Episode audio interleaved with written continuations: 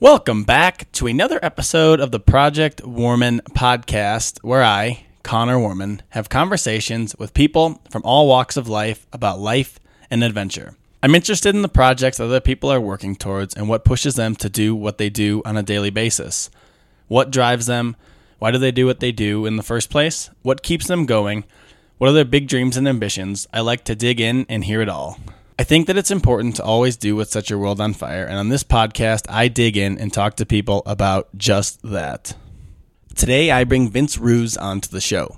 I had the pleasure of meeting Vince last August when we went through our first Diesel Day event together out here in Colorado, and then I had the pleasure this August of supporting him as he went through his second Diesel Day event, which was pretty cool. And Vince and I was cool to reconnect, and it was cool. I think we grew closer as friends the second time around. And a little bit about Vince. He was a paratrooper in the military for 12 years. He continued his education after he got out by getting a Bachelor of Science in Psychology from Wilmington University, a Master of Arts in Counseling from Kean University, and he is currently enrolled at Stockton University, pursuing a doctorate in organizational leadership. He's recognized as a Bush Scholar, having completed the 2019 Stand-To Veteran Leadership Program at the George W. Bush Center in Dallas, Texas, and he is currently a practicing therapist and owner of H Hour LLC, which helps clients to generate self discovery by creating experiences that challenge beliefs and optimize human behavior. Vince loves spending time with his wife Mary and their daughter Ava Lorraine. His hobbies and interests are traveling, skydiving, hiking, coaching CrossFit, ultra endurance races, and good coffee. You know, you put his background as a therapist and just a guy that enjoys self discovery and learning about himself in a conversation with me who's curious, wide eyed, young, whatever you want to say. I think it came out pretty well. I think we had a really cool conversation between the two of us. I'm excited for you guys to listen. And I'm going to stop talking and we're going to get on with the show. Hope you guys enjoy. Vince, how's it going, man? Connor, it is going better than good, man. I'm uh I'm all healed up from Diesel Day back in August. Uh, and it's cool is because I feel like this is the first time you and I are getting to have like some legit one on one. So and you're recording it, which yeah, makes yeah. it super fun. Dude, that was August. yeah. Does not feel like yeah. that long ago. Feels like no. a few weeks tops. No, not at all. Yeah. So, what was that like afterwards? We'll get into it later, but like, what was it like afterwards? How'd you feel? Yeah. Um, not as wrecked from Diesel Day 2 as I was from Diesel Day 1. Hmm. Um, I have some rationales and reasons for that, kind of following like a chronological timeline, uh, but super fulfilled uh, because I spent the time with my wife. Yet she was kind of in her process doing Diesel Day 1. I was in my process doing Diesel Day 2. And uh, super close with her uh, before that, and even more so after that. Like, um, man, full disclosure, let's start the podcast off right, dude. Like super intense, like love making. Hmm. You know what I mean? Like Tosh, Tosh is a matchmaker and a love maker, brother. Like who knew coming off the mountain, like he knew it would make our our sex life better, dude, right? And so he doesn't even know that, right? Yeah. But like that's how intense that's how intense that experience was for us, man. Mm. In all the right ways. All the right ways. Dude, this is the so. best start to any podcast I've ever done. that's hilarious. But no, that's yeah, cool. And I really want to get into that once we get into Diesel Day because I thought it was cool that yeah. you guys were there together. Yeah. Because yeah. that's a cool because like you make friends there, you get closer with people there, and it's cool that you were there with your wife because it's just like that's a really cool experience to share with somebody else, especially someone you're already close to. Yeah, absolutely. It just intensifies things, man. And and you you start to look at that other person in a different light. And the cool part to your point, right, is that you meet strangers essentially, right? Tosh is kind of the connection, crooked butterfly or CrossFit or whatever. Um, dude, I hold everybody that I've had this experience with in, in pretty high esteem, just from that experience alone, right? Like, you know, because you see a side of people that you're never going to see around the water cooler at work, or yeah. uh, may, maybe in a CrossFit gym a little bit, depending on the gym and who you're around. Um, it's a very unique and, and special, mm-hmm. special experience. But only for split second moments in a CrossFit gym because you only get to those kind of places for split second moments because it's not long enough. You know, no. So you'll see bits and pieces, but you won't be there for hours and hours like you would be there. with people like yeah that, which is cool. Yeah, because CrossFit is violent uh, in the sense that it's typically fast and furious for the most part, Yeah. right? Whether whether it's an hour long workout or three minutes, right? Yeah. They're, they're pretty they're Mhm. pretty aggressive. And to your point, over time, and I think that's the brilliance uh, of these A's. Over time, you get to see people at their best. Um, and if they're doing it right, you're definitely going to see them at their worst. Mhm. And I think that makes creates that intimate environment. It allows for um, all the magic to happen, the range of emotions and feelings, you know, and, and that's that is that is the beauty that unfolds up on that uh, that blank canvas that is a mountain. Yeah, you get to see Yeah. them at their worst and then see them come out of it, which is the coolest part. Yeah, and then Tosh Bob Ross is the fuck out of everybody. It's beautiful. yeah, It's awesome. beautiful. All right, Vince, we'll get back. We'll get back to Diesel Day. Let's talk a little bit about you. Tell me a little about yourself growing up, some sports you played, kind of that story there.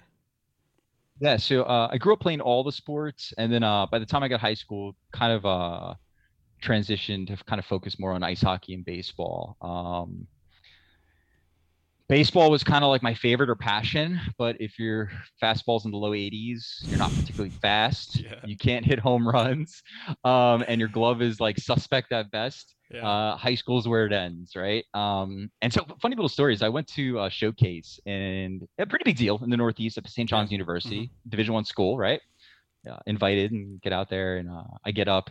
Dude, the guy in front of me, he ended up getting drafted in like the second or third round of the Yankees, and we're Yeah. 15, 16, right? But you're comparing and kind of seeing, yeah. and I'm like, yeah, I don't, I don't think this is gonna happen. Um, yet with ice hockey, I was fortunate. Um, I just met the right people on the way. Played at a really competitive club team. Was very fortunate with the kind of the cohort that I grew up with, um, and we were pretty dominant in high school, even up into New England, right? Like or into New York, right? Like played national tournaments, things like that. So it was uber uber competitive, and um, the whole team sport thing and ice hockey in particular is something that I, I truly truly love, and, and I think part of it is because it's it, it's a range of skills, uh, and I also you know I did like the the aggressiveness and the violence of it. I always felt that that made people uh, a little more humble playing that sport because if you can get your bell rung by anybody anytime and literally it's actually condoned at a certain point in certain leagues that you're allowed to fight right? Mhm. you behave a little bit differently uh, when you know you can get your nose like pushed to the side of your Yeah, face right. right, Like, there is something to that. So i played collegiately. Actually interestingly enough one of my college coaches derek lalonde he he won the cup with uh, he's the bench coach for the tampa bay lightning uh, so he won the cup a year or two ago, and uh, you know that's a pretty high caliber of teaching and coaching at that Yeah. point. You know, th- th- those guys are very nuanced, and uh, but I loved it, man. Super competitive. Uh, loved ice hockey, and then uh, you know, flash forward into early adulthood. September 11th happens, and at that point, I made the commitment to join the army, and um, had the good privilege, man, good fortune. Uh, I made uh, amazing friends, had some wonderful experiences. Uh, and essentially from like 02 to 2010, uh, I was back and forth between Iraq a couple times, Afghanistan, Africa. Uh, if I wasn't at war, engaged in conflict, training for the next one. Um, and over that period of time, my service, you know, I definitely developed post traumatic stress from my first deployment. I think my mom and dad would confirm that, but you know, I'm not asking for help, and I'm in an environment that everybody's experiencing that in many cases. Uh, but add on a few more deployments, more combat, more combat. By the time I got to 2010, my last deployment to Afghanistan, man, I, I was I was kind of broken. I think I knew I was broken. I was combat ineffective. Uh, towards the end of that deployment, uh, my moral compass was shattered, and I just was struggling. I get home, I start drinking heavy because it is kind of accepted in the military. It's it, drinking is part of the culture in some units, not all, but many. And uh, along that way, man, I found the right person or the wrong person, uh, and I started using um, IV drugs and started, uh, you know, shooting heroin and cocaine. In uh, November 12, 2012, overdose, uh, wake up butt ass naked in Belleville, uh, in Clara Maass Hospital, New, North Jersey. The only thing I had on was uh, my socks, my dirty Adidas socks, uh, and I, I came back to life. Apparently, they said I was dead for like three minutes. I have no idea. I didn't feel a damn thing. Hmm. Um, but I came back to, and I look up, and I'm like, "Who the hell are you people?" So the nurse, the nurses, and the doctor looks right at my face, right, and he's like, "Dude, you were just dead. Slow down, right?" And then, um, interesting enough, like I seized up so tight uh, that the the woman that I was with, she couldn't get the drugs out of my pocket. She rushes me to the ER. Thank God she didn't have to do that. She did that. They saved my life, and then I got uh, whacked with an intent to distribute heroin charge as well. Um, not proud of any of that stuff. Really, really dark time in my life. But it does also inform some of my mindsets with the Diesel Day stuff, meeting Tosh, growth, and change. And it also informs what I do now, um, where I work in mental health as a therapist. So, yeah, there's some darkness in there, man. Some real, real darkness uh, in that period of uh, time in my life. You know. Yeah, and when something like that happens, was it like right away where you like I gotta change, or did it take a long time? Uh, no. So I walk out of there. Um, I walk out of the hospital. Got these charges pending now. Um, and the next day, I'm in a treatment facility in Virginia. It was a military program and um, I just start meeting some of the right people. I spent 93 days in an inpatient hospital, right? Uh, nothing sexy, romantic, or glamorous about that. Uh, save save my life, period. Like, yeah. save, save my life, dude. Uh, but I knew I was done. Like, I kind of knew when I came to and I walked out of there. I was like, all right, like I don't know what I'm gonna do, but I got to change some shit. I'm just not okay. Um, and you know, at that point, I was estranged from my family. I hadn't seen my daughter really at all. She was about six at that point, and I was estranged from my my biological family. My, my mother and father were like, "Dude, you're fucked up, man. You got to be away from us. You're not going to hold us hostage." Mm-hmm. And you know, the only person in my family, and I'm good with them now. We have a strong relationship, and it's there's just a lot of work, and there was healing that had to happen. My my brother, he's uh, two years younger than me, my best friend. He was the only one that never gave up completely. However, he did say to me, he's like, "Hey, dude, like I love you, man, and I hope you get better." He's like, "But I can't have you around me." You know and so these are my closest family and friends so you can imagine how i was in the rest of society and the community i was engaged in some really really dangerous behaviors and some really bad shit man mm-hmm. and and and you know I, I would i would jokingly say like i was half crazy um and strung out man so like you mix those two together and there's no good outcomes coming with that uh, there just isn't um and so I get out of the hospital, I end up in the warrior transition unit, and the army's kind of like, all right, dude, like you're jacked up, man. We're gonna have to break up. Um, it's us, not you, is what they told me, and I had to go on with my life, man. And um, yeah, I had my paperwork in hand when I met my wife, and then got out in 2014, and then went on with life, man. So, yeah. Yeah, it's crazy how like most of life is just like meeting the right people at the right time. Like that's the difference oh, yeah. between like, you know, good and bad, like what happens dude I, I, met things. yeah no that's it right? So in, in, the hospital i met one particular person. I met a bunch of great people uh, and uh you know one guy in particular he he was my roommate. He's a former marine.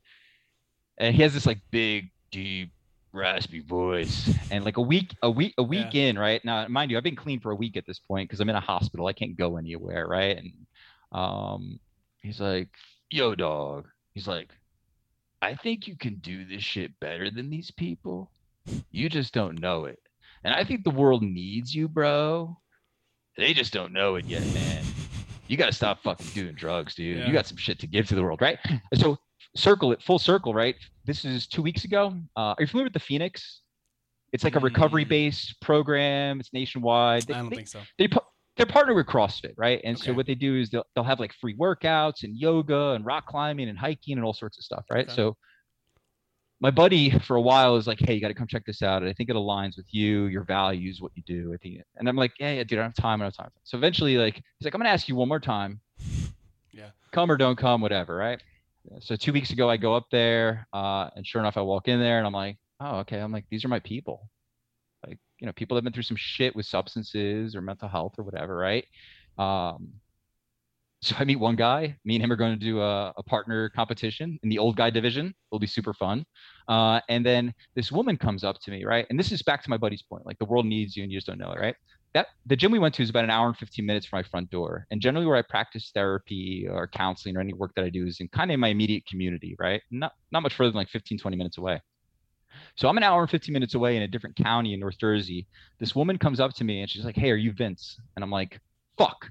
I'm like, Did I rob this lady? did I rob her boyfriend? like, what bullshit did I do to this fucking lady in Asbury Park or North Jersey at some point in my life? Right.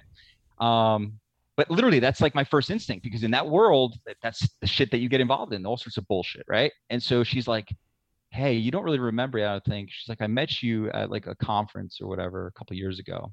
And I ended up doing some work with a lot of your clients after that. I just wanted to let you know that your clients love you. Hmm. and you make it really hard to work with them after they've worked with you.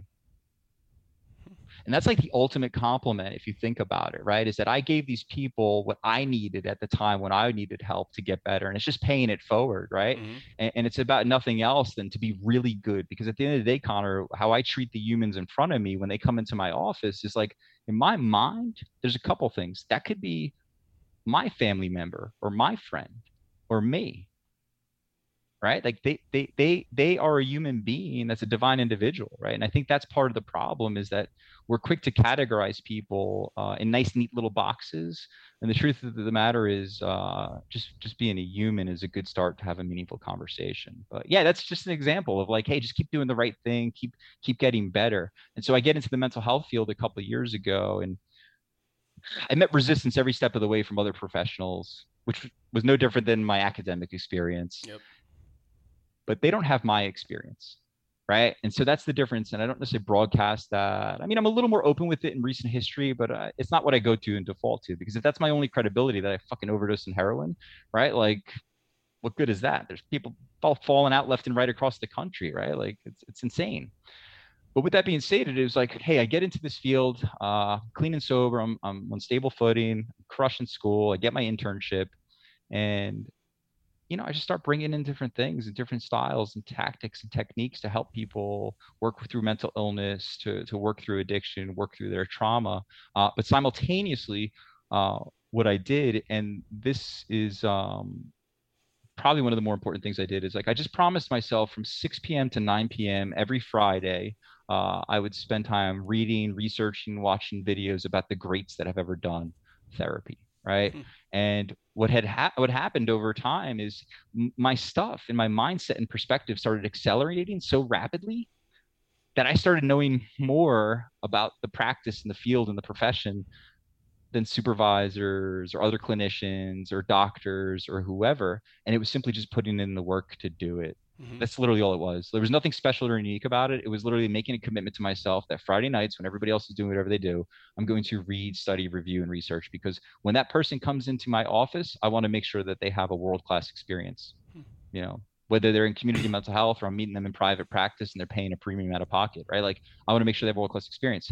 I'm so insane about that that I turn the lights off between session and then turn them on to cue myself that they it's fucking showtime. Hmm like that's that's just a psychological tip right? Like I, I, turn the lights on and turn them off no different than if you're putting on a performance or you're at a concert or a show right? It's like that's that's a mindset thing. That's a little hack for me is it's a cue or a primer to be like all right game on. Whatever happened in last session is irrelevant to this next one because that's a different human being and a different individual. So yeah. That's, really what I cool. do man. Yeah no that friday night thing's really cool. Yeah. I could see like how over time that would just add up and you just get better and better and like you maybe wouldn't even know it I, I didn't know it, but I, re- I started realizing that I wasn't even able to have clinical conversations with people that were colleagues or technically in my peer group. Uh, and it was just like it started happening pretty fast. I would say around the three month mark because at, at, that point, right, uh, I've I, I had mowed through probably four or five books from some of the greats that these folks don't even know exist, mm-hmm. right? So yeah.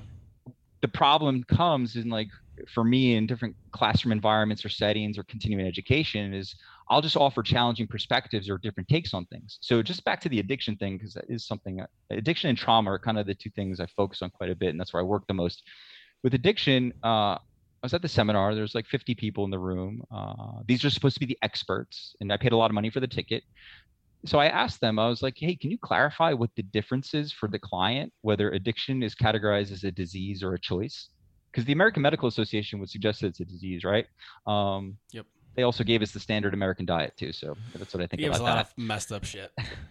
yeah, right. And, and, and yeah, and the, and the greater majority, yep. you know, big pharma, insurance companies, yeah. whatever. Right. That's for another podcast. down the rabbit hole. No, another podcast. but the, but but but the point is this: is to be okay with the fact that like to hold these conflicting ideas because at the end of the day, when that human comes to the office, they don't give a fuck what books I read or how smart I am. They want to hear how I can transition and translate what I know into helping them. They don't care about diagnoses. They don't care about any of that stuff, right? So if they believe it's an it's a choice, or if they believe it's a disease or a combination of, which is what I believe, right? We just need to figure out what works for them and help them get better, man. Mm-hmm. Gives a fuck what they believe. Yeah. they can believe whatever they want. The idea uh-huh. is that they need to get clean and sober and start working on their mental health, man. So I think a lot of times people are a little dogmatic um, in the mental health world, and you know, social media would, would support that statement. Yeah, I think that's really cool. Like, 'cause like you said, you were doing research and you were learning from the best of the best. If you surround yourself with greatness all the time, you have no choice but to get great. Like I see so many Yeah. parallels with myself being at CrossFit Roots. Like I'm around all these great coaches and great people. Like I have no choice but to get better. Know, yeah, that, else- that's yeah. it. That's it. And and it doesn't mean you're not going to create a distinct style for yourself, right? That is going to be yours because you are your own person, Mhm. right? Who you are. Uh, and I think that's kind of it, right? Is that you said is like if I'm going around the right kinds of people, uh, what happens with and this is the part many people struggle with. Oftentimes, I have to shed some other people or move away from other people. Yeah. And some people can experience a sense of loss or grief with that. Um, yeah, full disclosure, man. On the first of every month, I audit my life. I hire and fire people like it's a sport. They just don't know they got hired or fired in my life. and like now that you say that, I mean that's that that's definitely happening to me. Just you know, I mean, y- uh, young, like so, all this stuff is new to me. But like, I can uh, as I think about that, I'm like, yeah, there's like a lot of people where I'm like, I don't, you, you don't have any part in my life anymore. Like, you're not serving me. It's not a bad thing, right? No. And so that's you know, I'll give It's you an example, thing. right? It's kind of a sad thing when you think about it, but yeah, it's a good thing. simultaneously at this stage of my life, right? Because I had to learn all this stuff much later than you, right? Because I was forced to, right? I couldn't go back around people that were Yep. drinking all the time or Mhm. using drugs. I just can't do that, right? So I had to create a new life, find new friends, make new friends. I had to meet the Connor Warmans of the world, right? Like these new people that are new that. characters. Right. Well, no, I would disagree because your mindset, the stuff you, you you post, and you know some of the podcasts that I was fortunate to listen to before, right, is it's a lot about growth, exploration, it's the journey, and all those things, right? And part of that is like you know if you just use the what story is, right, you're taking an ordinary world, turn it into an extraordinary world.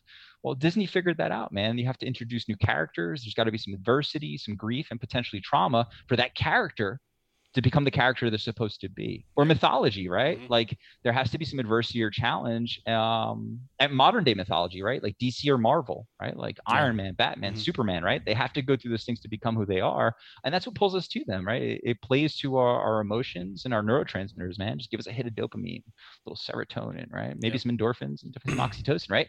And by the end of the movie right we have had a shared experience with them uh, and folks see themselves as a reflection. They just don't know that right? And so uh, for yourself I, I appreciate that you're like hey i'm in i'm in a premier gym right you know in, in the world right and as such uh, you're, you're doing the work to earn the right to be in the room right? that's part of it Yeah. because if, if you if you weren't willing to do the work or make the changes necessary i would argue that they'd probably be like nah, you might not be our guy yeah, right.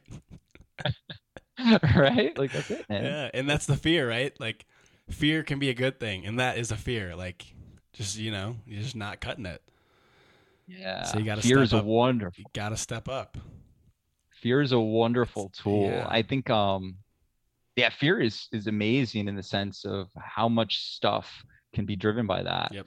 you know I, we'll kind of segue into like how i met tosh and uh, Yeah, and all that stuff because fear fear plays a role in that so uh as you're aware and you know, I don't know how much your audience is. Like Tosh does a ton of work with the Travis Manion Foundation, doing leadership development and immersion camps and things like that up at the ranch and that's where I first met him. So what's interesting is prior to meeting him, there were other guys I knew through Travis Manion Foundation or, or TMF, that's all referred to as, um, that that either knew of him or whatever in some capacity, and so they're hyping him up to be this thing that is like it just doesn't even make sense and it sounds larger than life.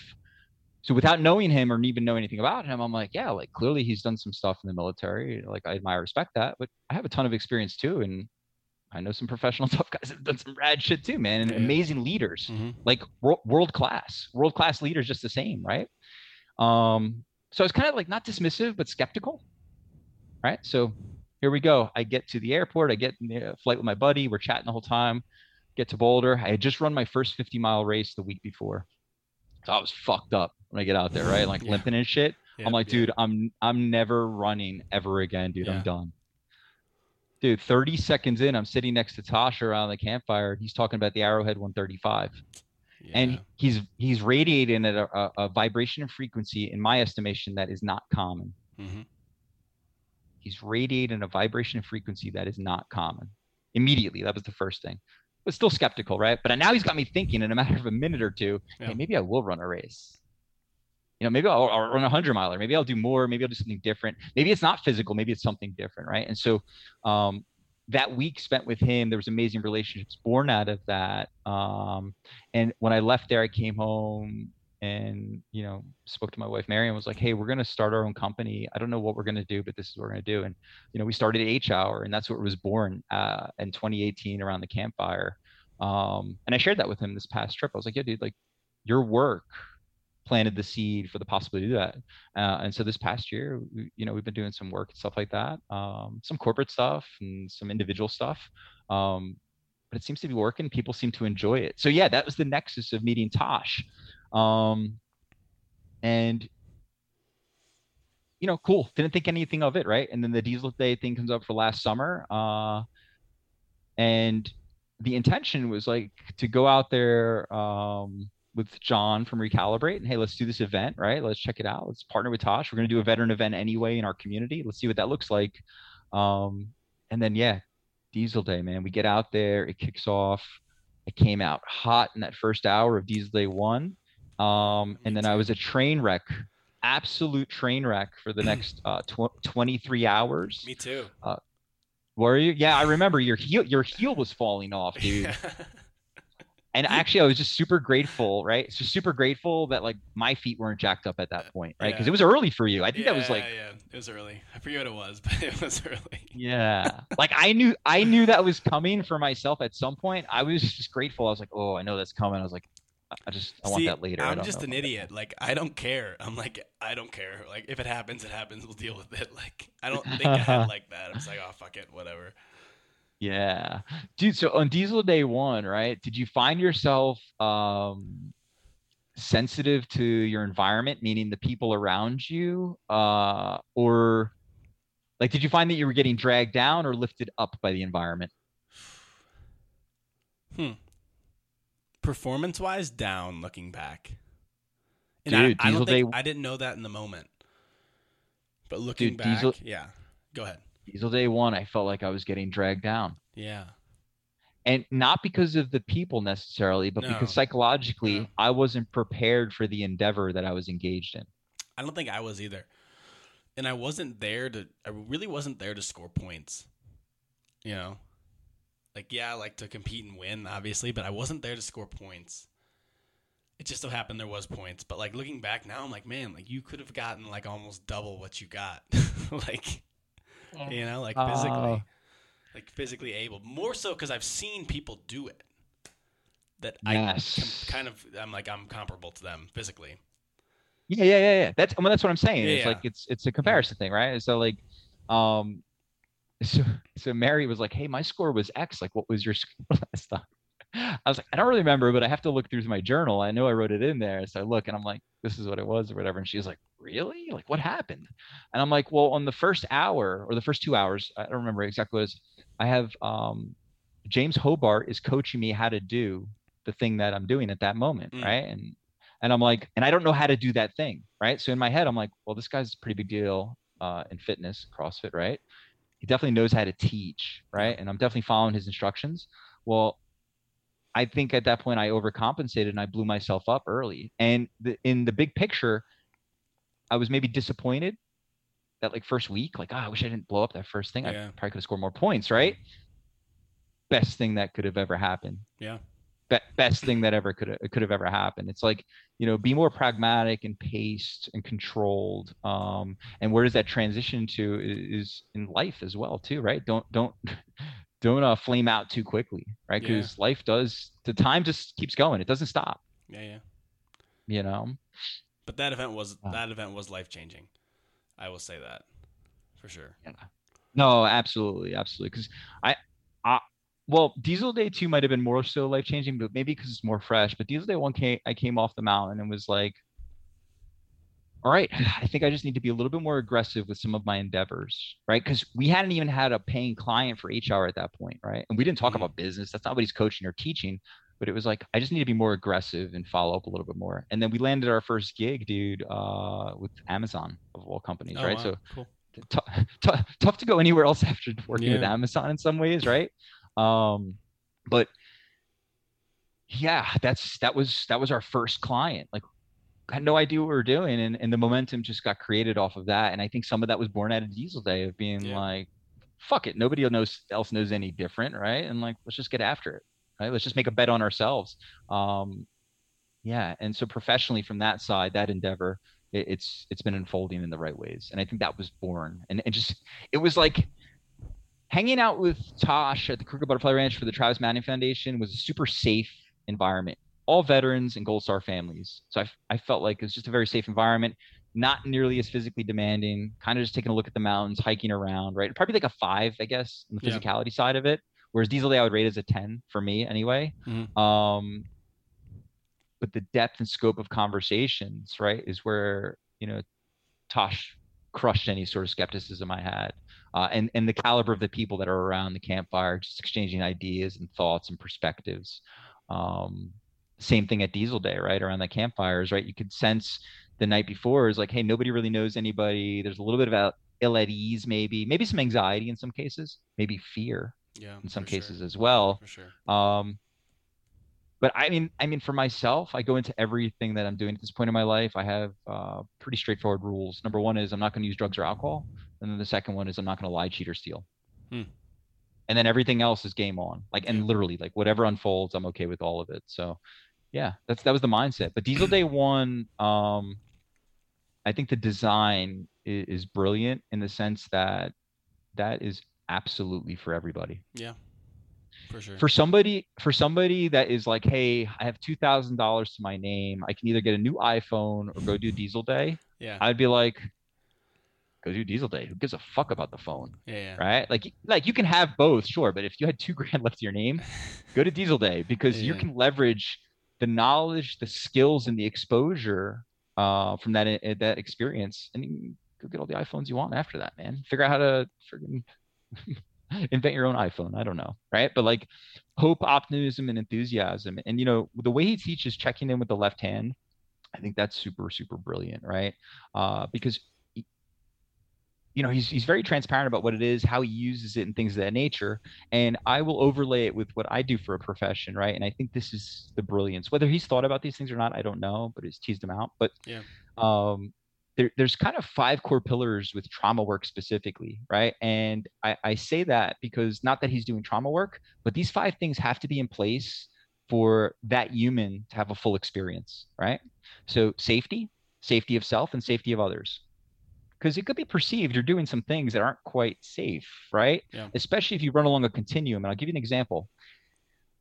Hey, you're going to be up on a mountain walking on a trail where there's potentially mountain lions and bears. You might end up by yourself for a while and you're going to have a, a, a thing, a, a, light on your head, right? Yeah. I think I could share that. I think you'd be okay yeah, with that, right? fine. You're going to go, you're going to go do that. Well, here on a continuum, think about this for a second. He has to deduce and figure out, right? Like maybe this person has never been in the woods at night before, let alone by themselves yeah. And then, you know, run along across a continuum, right? You get somebody like myself, right? Well, I've been in the mountains and in the woods with a gun with my friends um, in combat, right? Like, so that's not going to be the thing for Vince, right? Like, that's not where I'm going to have to coach him or walk him through or, or work him through.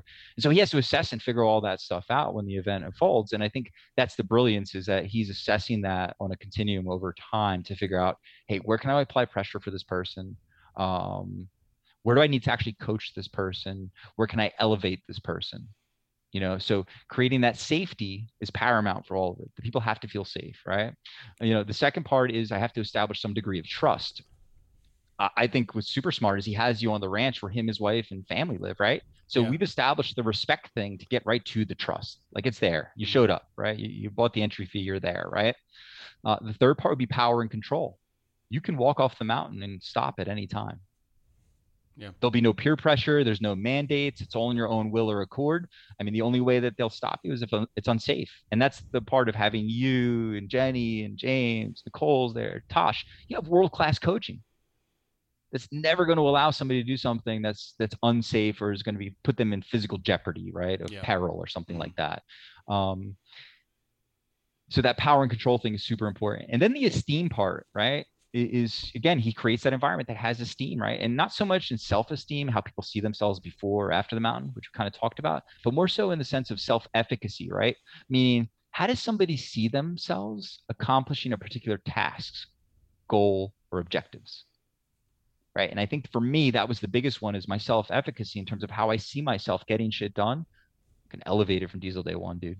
Like elevated significantly. Like I, I don't think I necessarily skipped steps, but I think I was able to kind of like if if a staircase is the way we grow and change in life, I kind of like shuffled up a few steps really quickly mm-hmm. off the mountain, right? And then the last part would be the intimacy thing, which we kind of let off with, right? Yeah, but how how he creates the intimacy in that sense, right, and allows um, you know whoever supporting the event, right, the team, right, to allow to them to coach and foster and cultivate uh, by supporting everybody. I think it just allows for people like yourself or myself to push much further than I ever would running a 50k by myself. I, I just don't think I'll ever push that far if I'm by myself. But maybe I could. I don't know. I don't know. Yeah, I actually had so. that exact same conversation with my dad and his buddies when we were driving to the airport on Sunday. Like, they don't know if that you would ever have gotten that much out of that group than in that setting at that moment. Which I agree. I think 100%. Because no. they're like, what if you recreated the event by yourself? That was the question they had. Was like, what would happen if you recreated it? I was like, you'd probably get not half of what you got, but you wouldn't get anywhere near what you got because there were people like Tosh and James and myself and Jenny in Bristol Mayfield, people who were there who were like just pushing you to go further than you thought when you wanted to stop. And not wow. given that push, you probably would have stopped. Absolutely, absolutely. I, I, put a post. Yeah, yeah. You're you're gonna as as he says like move the goalpost, right? Exactly. And I put a post up like uh, there was a point that I, I didn't feel like I could do any more of a particular movement, right? And you know, world class Jenny was simply like, all right, just show me one more. Yeah. Like super nonchalant, like, hey, just show me one. All right. Like, um, well, and then I put in there like I did one and then I went on to do like a thousand more.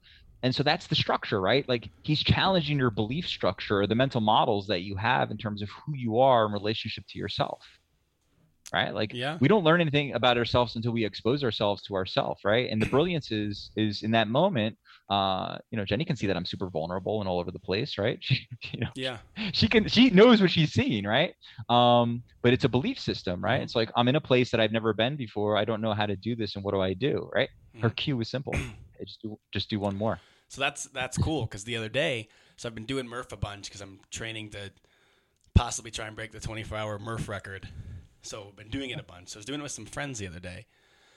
And this one girl, she was she like ripped her hand and we were doing it. And she's like, I, I don't think I can do any more pull ups. Like I'm gonna stop. I look at her kind of joking. I'm like, just do one more set. Like just do one more, do one more. And so she does it. It's hard and I didn't want to push too much because whatever. But it's hard. Like she thought I was joking because I kept saying, "Do another set, do another set." She's like, "What can I do? What can I do else?" It's hard in that moment when you're doing like 20 rounds of Cindy to do your Murph reps on on round 12 to be like, well, what if I do one more? Okay, I did my one more. I still have seven more to go. It's hard to get people to get in that mindset and to actually believe that. All you have to do is one more, and you can just keep going, and eventually you'll finish. But it's learned yeah. and it's practiced. That's it it, it's not under duress or, uh, or no. you know any sort of stress it has to be practiced right mm-hmm. and it can't be when you you know your nervous system is on fire yep. and everything's like burning or mm-hmm. whatever you have to practice that transition in your mind whether it's a transition or getting one more rep right mm-hmm. uh, and i think the brilliant thing is is uh, I'll, I'll share this right is hey go right up until you're one or two reps short of failure or one rep short of failure yeah. or whatever right that little gem right there it changed the way I experience uh, CrossFit on a daily mm-hmm. basis. You know, and the cool part is, and is this is my daughter's 14 and she does CrossFit, right? And so she's at her third gym at this point in her life, right? She went to one gym when she was spending a lot of time with her grandparents, went to a different gym with a teen program, and now she's kind of making that transition. She's like, I don't really want to do the teens class. I want to hang out with adults. I'm like, all right, let's mm-hmm. kind of see. Um, it was just cool. Like later tonight, her and I will go we'll go over to the gym. We'll get a workout in together, which is really all I care about. I give a shit about yeah. anything else. But awesome. those little gem, those little gems with her at 14 of being like, hey, go right up until you feel like you can't go anymore. It's just my spin on it, and then take take that three second break and then go back to it. Yeah, she's 14, dude. Right? and her That's mindset awesome. her, yeah. her mindset now just from, from, that 30 seconds of conversation mm-hmm. her mindset about who she is in relationship to fitness is now is leveled up yeah and she's a baby, dude. She's 14, mm-hmm. right? you know, I didn't learn awesome. that. I didn't learn that until I was 40. right? 40 years old, dude. yeah, I mean, it's like you just gotta ask the question, like, can I do one more? If the answer is yes, do another one. If the answer is still yes, do another one. You might not finish, you might not do what you wanted to do, but you're gonna get a lot further if you would have just quit. Because oh, I can't do five, I can't do the number I picked in the beginning, so I'm just gonna quit. And Tosh talks about that all the time. You know, like you would pick cute numbers like five and ten, and once you can't do that, you freak out, and it's like, we'll just do one. Okay, do another one. Okay, you just did five faster than you were doing, you know, five. Like, Yeah. I, it's just, Yeah. it's just, but it's it's learned and it's practice, and you can't, you just, you gotta, you gotta do it. Yeah. And so where that came into play was this past spring, uh, from June to July. I kind of went off social media, which was interesting because uh, I found it was distracting me quite a bit. Interesting note, actually, a little bit off the topic.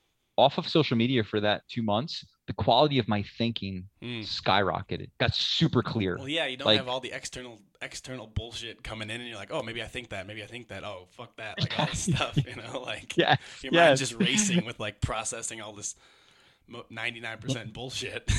yeah 99.9 so quality Yeah. thinking increases yet what i found is in the middle of that i'm is, it was a heavy lift at that point just had a ton of shit going on um and i would find myself having com- uh, conversations internally referencing uh, checking in with the left hand right? Yeah. and i'm like you know i'm spending all this these waking hours writing this dissertation and i kept going to the ring finger. Like am Mm. i committed to my commitment right? Because dude it's 10 11 o'clock at night on a tuesday. I got to get up at zero five. Like dude nobody gives a fuck vince if you get this fucking stupid degree.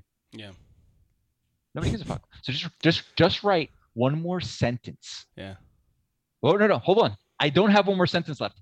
Write one word Yeah. right? That's literally the intensity that i hit in, in that intellectual process. So how it's transitioning carrying over i think that's the brilliance. And i gave you the overlay of the, those trauma principles right? Like that person has to feel safe like that and experience all those things to be able to open up and be vulnerable.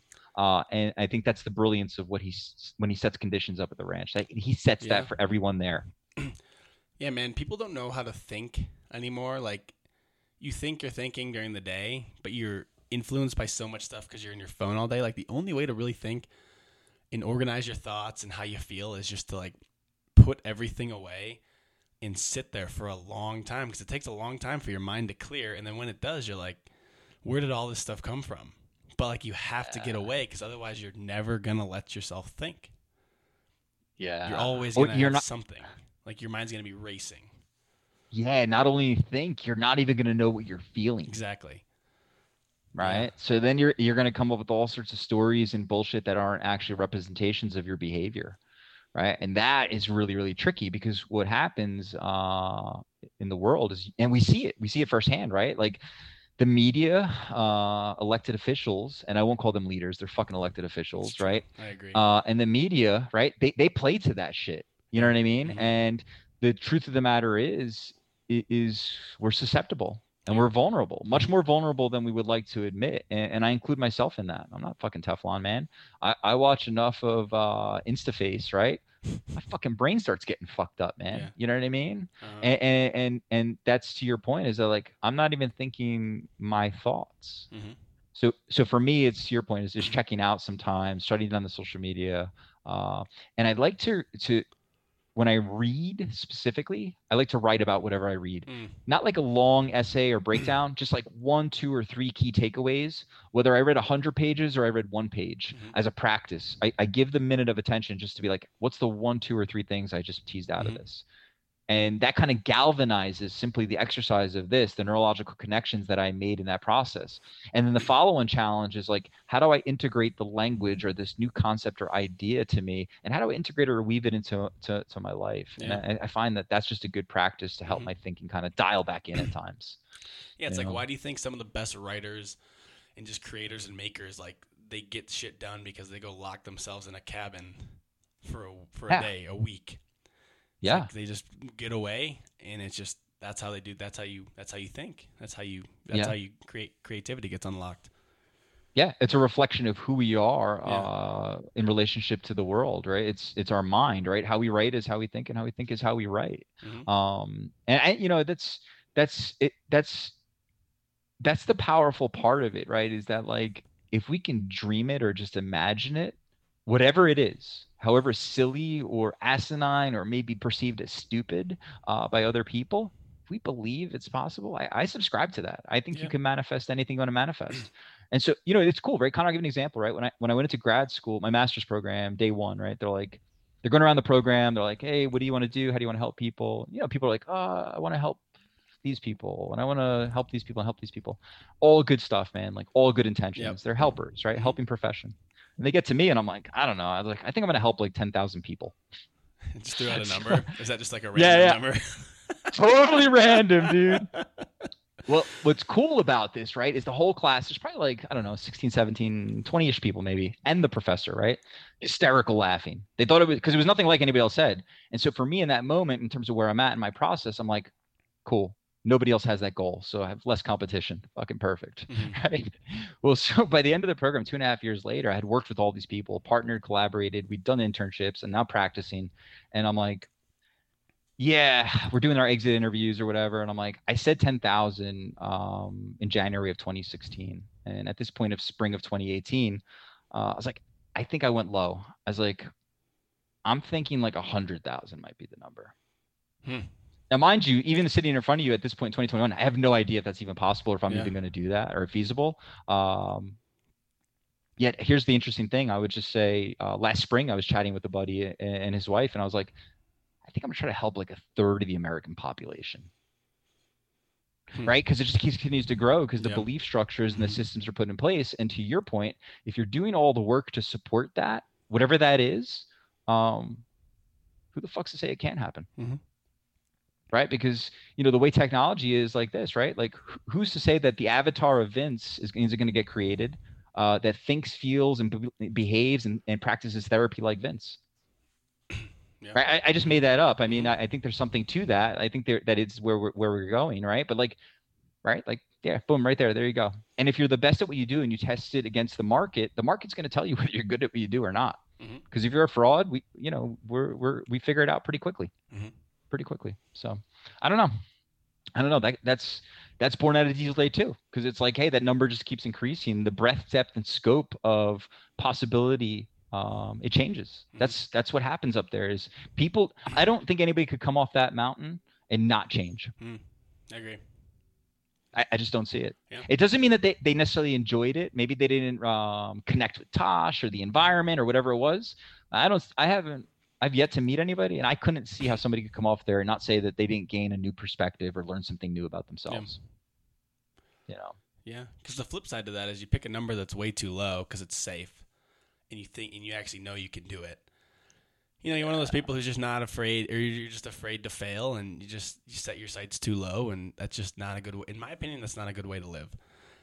Like I, I take a lot of heat because I just like to throw out big stuff, big goals, big ambitions, and you know, hit them or not. Like you're gonna feel way better going for it and giving it your all, even if you fail, than if you didn't do it at all or you pick something safe. Because in the back of your head, you always know like Tosh says, you're gonna know if you gave it your all, or you're gonna know if you set something safe and made it look like you were working hard, right?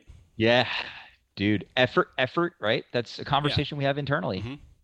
He- He says it best. He sums it up, and I would agree with that. Is and what you just said right there is we know, right? And so like, you know, hey Connor, you made this huge, huge goal, whatever it is, right? Hey, I want to break uh, the Murph record in twenty. I still Twenty- laugh at that when I say Twenty- that. no, fuck that. You said that shit, dude. It's out in the world, right? And that, and dude, I'm just gonna message you all the time about it. But here's the deal, Yeah, right? yeah. You make that, you put that out in the world, right? And here's here's what you're going to get, right? In my experience, um, if you knew 100 people and you didn't give a fuck what 100 people give you the feedback about it, you're gonna have 10 people that are negative influencers in that Yeah. process. A 10%, right? Generally speaking, you're gonna have another 10% that are gonna be supportive, encouraging, and positive, right? Yet they may or may not even know how to express that to you because they Mhm. might give you like the pat on the back, like, "Oh, that's great, Connor. Good luck. Go get him." Right? It's because they can't conceptualize it, but they're supportive. Yeah. That's Mhm. welcome. Yep. Yep. Then you're gonna then you're gonna have a few people in in the positive side that are actually gonna help you enable you to do that. Right. And those are the people, it's our responsibility is to, to cling to those people that are like that believe, that share a belief or ha- you know, that buy into the vision, whether it's feasible or not. Right. Mhm. Um, the difficulty, I think, is that 80% in the middle that are ambiguous, they could be this or that on any given day. And I find that for myself, the better I get at navigating those folks that could be this or that, the more I start leaning to the, the positive influencers in my life. Mm. Because those people that are this or that, they don't particularly have any vested interest, nor do they give a fuck. It's Mhm. nothing more than a like on InstaFace or fucking Facebook, right? Yeah. And then they'll put up a post of them blowing themselves and tell them, do this, don't do that, and fucking Yeah, if I blow yeah. myself, you blow yourself, right? Like, fuck out of here, dude. I Yeah. don't want to hear that shit, right? Um, because here's the deal: what I have found is this: is like I think social media is fascinating in that sense, right? I've met some people that have these huge followings and they make money doing all this shit, dude. Uh, and I won't say any particular names, but dude, they're pieces of shit, dude, and they're not even good at what they do. Mhm. And then some of the most influential people in my life that have helped me in all sorts of forms right? They're not on social media at all. Hmm. Yeah. And as a matter as a matter of fact, uh, one of them is very difficult to get access to by design, right? Because that's that's what he believes, you know. And he's he's also like a business coach. I mean, he's the one I got the line from about blowing yourself. Yeah. He's like, dude. He's like, what do you want a website so you can have fucking pictures of you blowing yourself? Mhm. He's like, dude, you need to get so good at your craft. It doesn't even matter. Mhm. Yeah. It just doesn't even matter, right? And so those are the kind of people that, that I tend to gravitate to. And I think with the Murph thing is a good example. You're just going to gravitate to the people that want to support it and be part of it. I'm, I'm already seeing. I'm already seeing that. It, it makes it so easy Mhm. if you're committed and okay with the fact that not everybody's going to have the same belief structure uh, or support your goals and vision. Yeah. What's funny too is like most people are just bandwagon hoppers. Like they're gonna rip on you and they're gonna say, "Oh, you can't do it, you can't do it," and then they're gonna be the one there at your at the one where you break the record. Like, "Oh yeah, this is awesome." You know, like those those people are the worst. Yeah, no, I, I actually think they're gifts, right? They're gifts Yeah. in the sense of like, I just don't want to be them. Yeah, that's a good way to look at it because you don't. I don't want to be that. I like all the people that tell me no, you can't do that. I don't say this to them. Now people are gonna know. I don't want to be that person. Like um, in the back of my mind, I'm like, I don't want to be like you at all. Yeah. Like if somebody comes to me and says they want to do something, I'm like, all right, what do we got to do? How are we going to do this? What's the plan? Yeah, yeah, yeah. So, so that's it right there is when somebody comes with an idea, right? And they're passionate about it and they believe in it. Those are the kind of people I just want to partner If with and figure out ways to do If you're the one who says no, you can't do that right away to somebody, there's something wrong with you, not that person.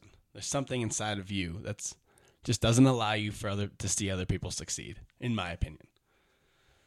And then they'll come up with all the stories about why you broke the record. yeah, right. Ah, you know, he's really good at this and he's really good at those and that. And that's why, you know, I could have done that if I didn't have the shoulder surgery the back in 2015. Dude, best. like and, and so and so, you know, that's the that's the whole man in the arena thing, right? That like that Roosevelt spoke to, right? It's like, dude, you gotta be in the arena, fucking taking punches and do what you have to do. And I think, dude, I I, I love using like he's talked about ad nauseum and it's fucking cliche at this point, but fucking Elon Musk, dude. Right? He basically tells Congress early 2000, and he's like, hey, in that weird accent, we're gonna go to Mars and outer space and do this, this, and this, and uh, everybody's got an electric car in 30 years, or whatever he said, some crazy shit. And fucking Congress is like laughing him out of the room, basically, fuck you, right? yeah. So here's some of the most powerful and influential uh, Americans t- telling him like, "Yeah, no way, dude." Well, last time I checked, dude, it seems like Yeah, uh, his belief system good. Was much stronger yeah. than you folks, right? So I think that comes down to the individual, and Uh-huh. and I think he talks about that. He's like, "Yeah, just find the right people, partner with the right people, and continue pushing forward, man. Fail forward, Yeah. keep failing forward." people are so fast to pile on him for the smallest things. In by the time they're the, by the time they're doing that, he's already back in his office thinking about, all right, what do we got to do? How are we gonna fix this? He's not even like, and I love how he messes with people. Like Oh, on yeah. Twitter because he's just trolling. But he, you know, he's in Oh, his yeah. office like he's like, how are we gonna fix this? Like, he's not like, oh man, we failed. Like, what are we gonna do now? No, he's back at it, man. That's what you got to do. yeah and i think those kind of people are are the inspirational folks that that we all need to gravitate to or or you know at least pay attention to Yeah. right for some of the reasons and i don't even think you need to go to elon musk i just use him an example because he's you know he's popular culture he's a leader in the world in that space and Mhm. innovative and all Yeah. those things right and um but but you, i think you would agree with this right it's like if you look in your immediate environment you don't really have to look far to find people that are doing amazing amazing work Mhm. and amazing shit and I think for me, that's what I try to do is just look in my immediate battle space to be like, all right, who are the people around me that are just doing amazing shit and crushing? Mhm. Those are the people I want to have dinner with. Those are Yeah. the people I want to pick pick their brains, have conversations. Mhm. And the the wider that net is, the more interesting, diverse, and dynamic those perspectives and opinions get. And it, it actually, I'm finding it's starting to create like uh it's starting to create like an ecosystem that I'm getting like very protective of. Mm-hmm. Yeah. I don't know if that makes any sense, but like because I'm, I'm I'm flashing back, like I know what it's like to have a reputation that doesn't allow me in those rooms or to have those conversations, right? Like so, you know, at the end of this month, Mary and I are going to go down to Texas uh, to Tosh's thing, right? Down Yeah. down at uh at the Mhm. ranch, right? Yeah, yeah. Like those folks are never going to have any idea that I used to smoke crack and shoot heroin in abandoned buildings for days on end.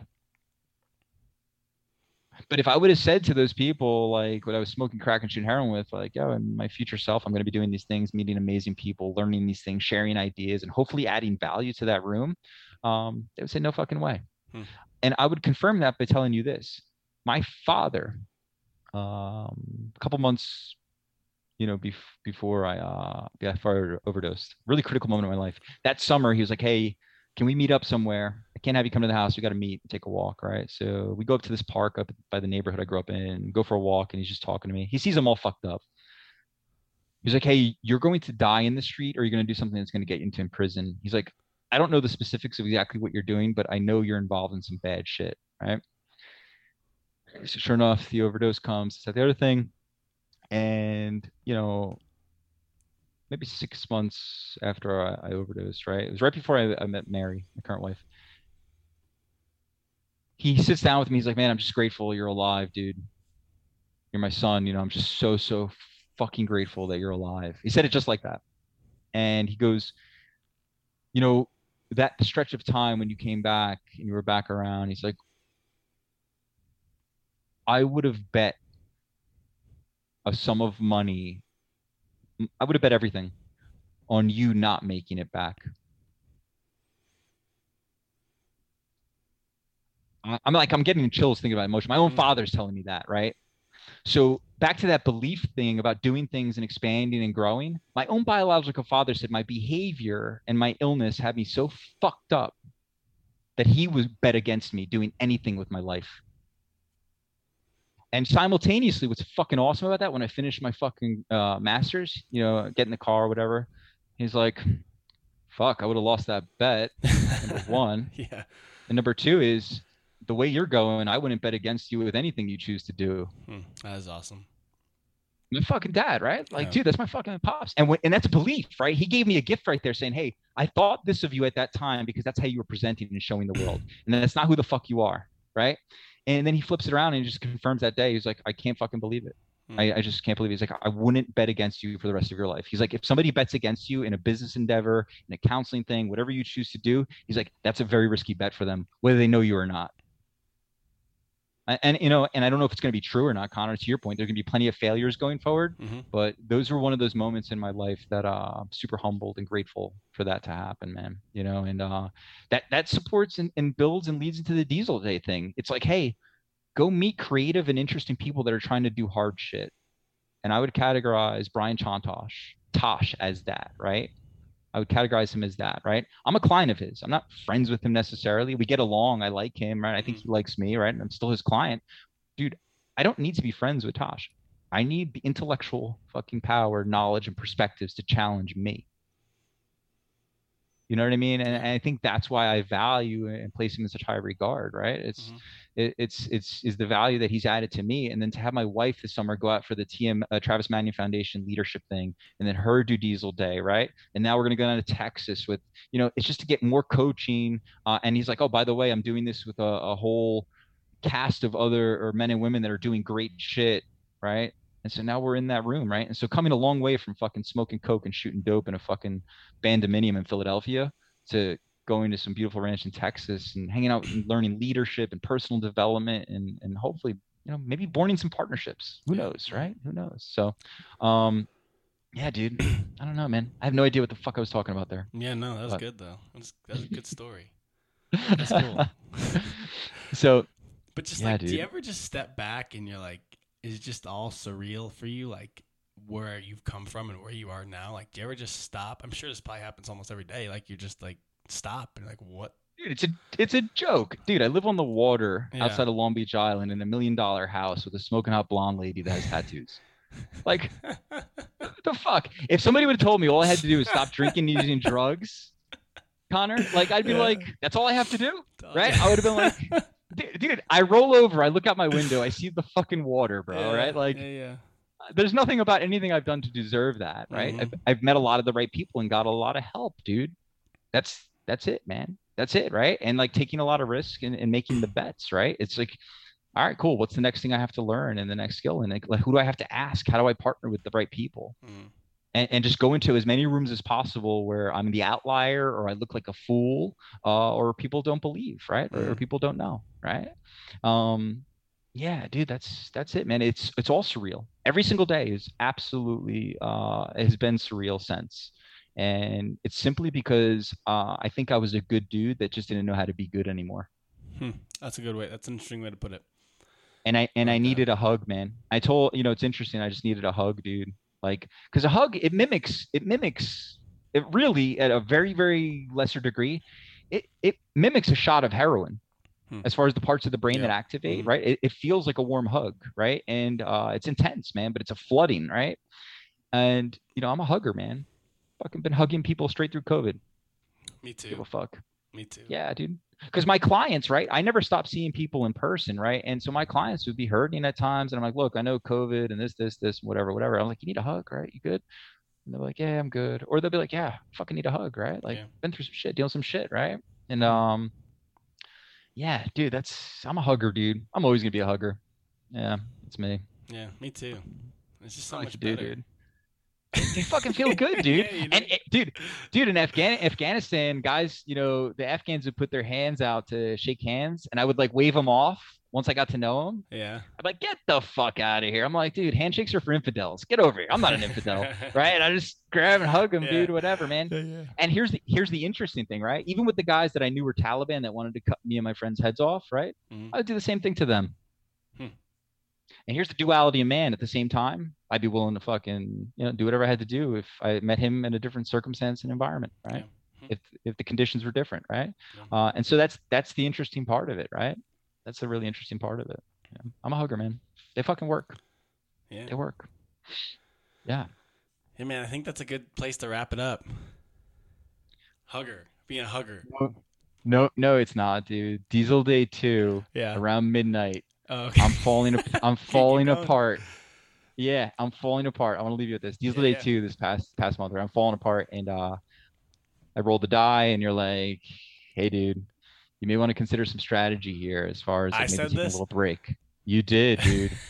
you're like, "Hey," and I was on a high, bro. I was cruising. I was fucking. I felt like I was cruising, dude. yeah. You're like, hey, dude, little strategy here. You want to knock it down and, and lay down or whatever. And uh, I did that, came back and made the promise to attack.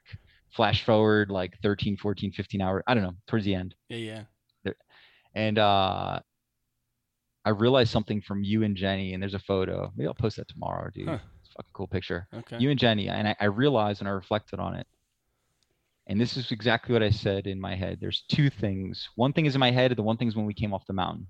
In my head afterwards. People aren't going to cheer for you, Vince, until you're fucking ready to cheer for yourself no matter what. Hmm. That's hour hour 32, dude. Yeah. It took me it took me to get to hour 30 where Tosh had his fun, but he coached me through the fucking disaster that happened there, right? Yeah. The key word he used was safety, right? And then, like, you know, I, I put a post like, dude, I was overestimating my fucking skill set and underestimating the task, right? Teachable moment. That stuck. That sticks. But you, you and Jenny at the at the end, fucking cheering, dude. I had nothing. I had nothing left in the tank. People aren't going to be fucking cheering for you, Vince, until you're willing to cheer for your fucking self, dude. And then the last thing is this: coming off the mountain, you know, hanging out, and have grab breakfast with Tosh Yeah. at the airport. Here's what changed from Diesel Day two and Diesel Day for my wife and I. Fuck beating the losers. We collectively and individually want to start dominating the winners. That's what happened at fucking Diesel Day, Crooked Butterfly Ranch, and courtesy of Tosh, man. Fuck beating the losers. The goal and intention is to dominate the winners in whatever capacity. I think that's a better way to end, Connor. I like that. I agree. Uh, winner shit. Winner shit. That's what Tosh always says. Oh, winner I, shit. I found myself starting to say that now. I say it all the time now. Yeah, it's good and it works. Yeah, it is. It's good. It's good and it works. It's just a man. decision. Just a decision that you make. It doesn't necessarily mean that you're beating everybody around you. It just means like I'm making these decisions that it's a fucking winning winner decision. Yeah, like dude. losing a That shit- loser decision is like not getting up. A loser decision is not going to the gym. This and that. You win by making the right choices, yeah, doing dude. what you say you're going to do. Yeah, dude. I'm grateful that you did what you said you're gonna do, man, and you had me on today, dude. I, I actually feel Yeah, like this dude. is cool, man. I like To this connect a with you. This is good. Yeah. I make a bet with you, man. I, I will be out. We're always in Colorado at least once a summer, whether we come to the ranch or not, or whatever, Yeah. dude. I, Yeah. I want to do a part two. Except I want to fucking inter- I want to interview you, dude. All right. Cool. brother. Thanks so much, I- man. yeah, dude. love- Thanks a lot for coming. you, This is awesome, man. Thank you.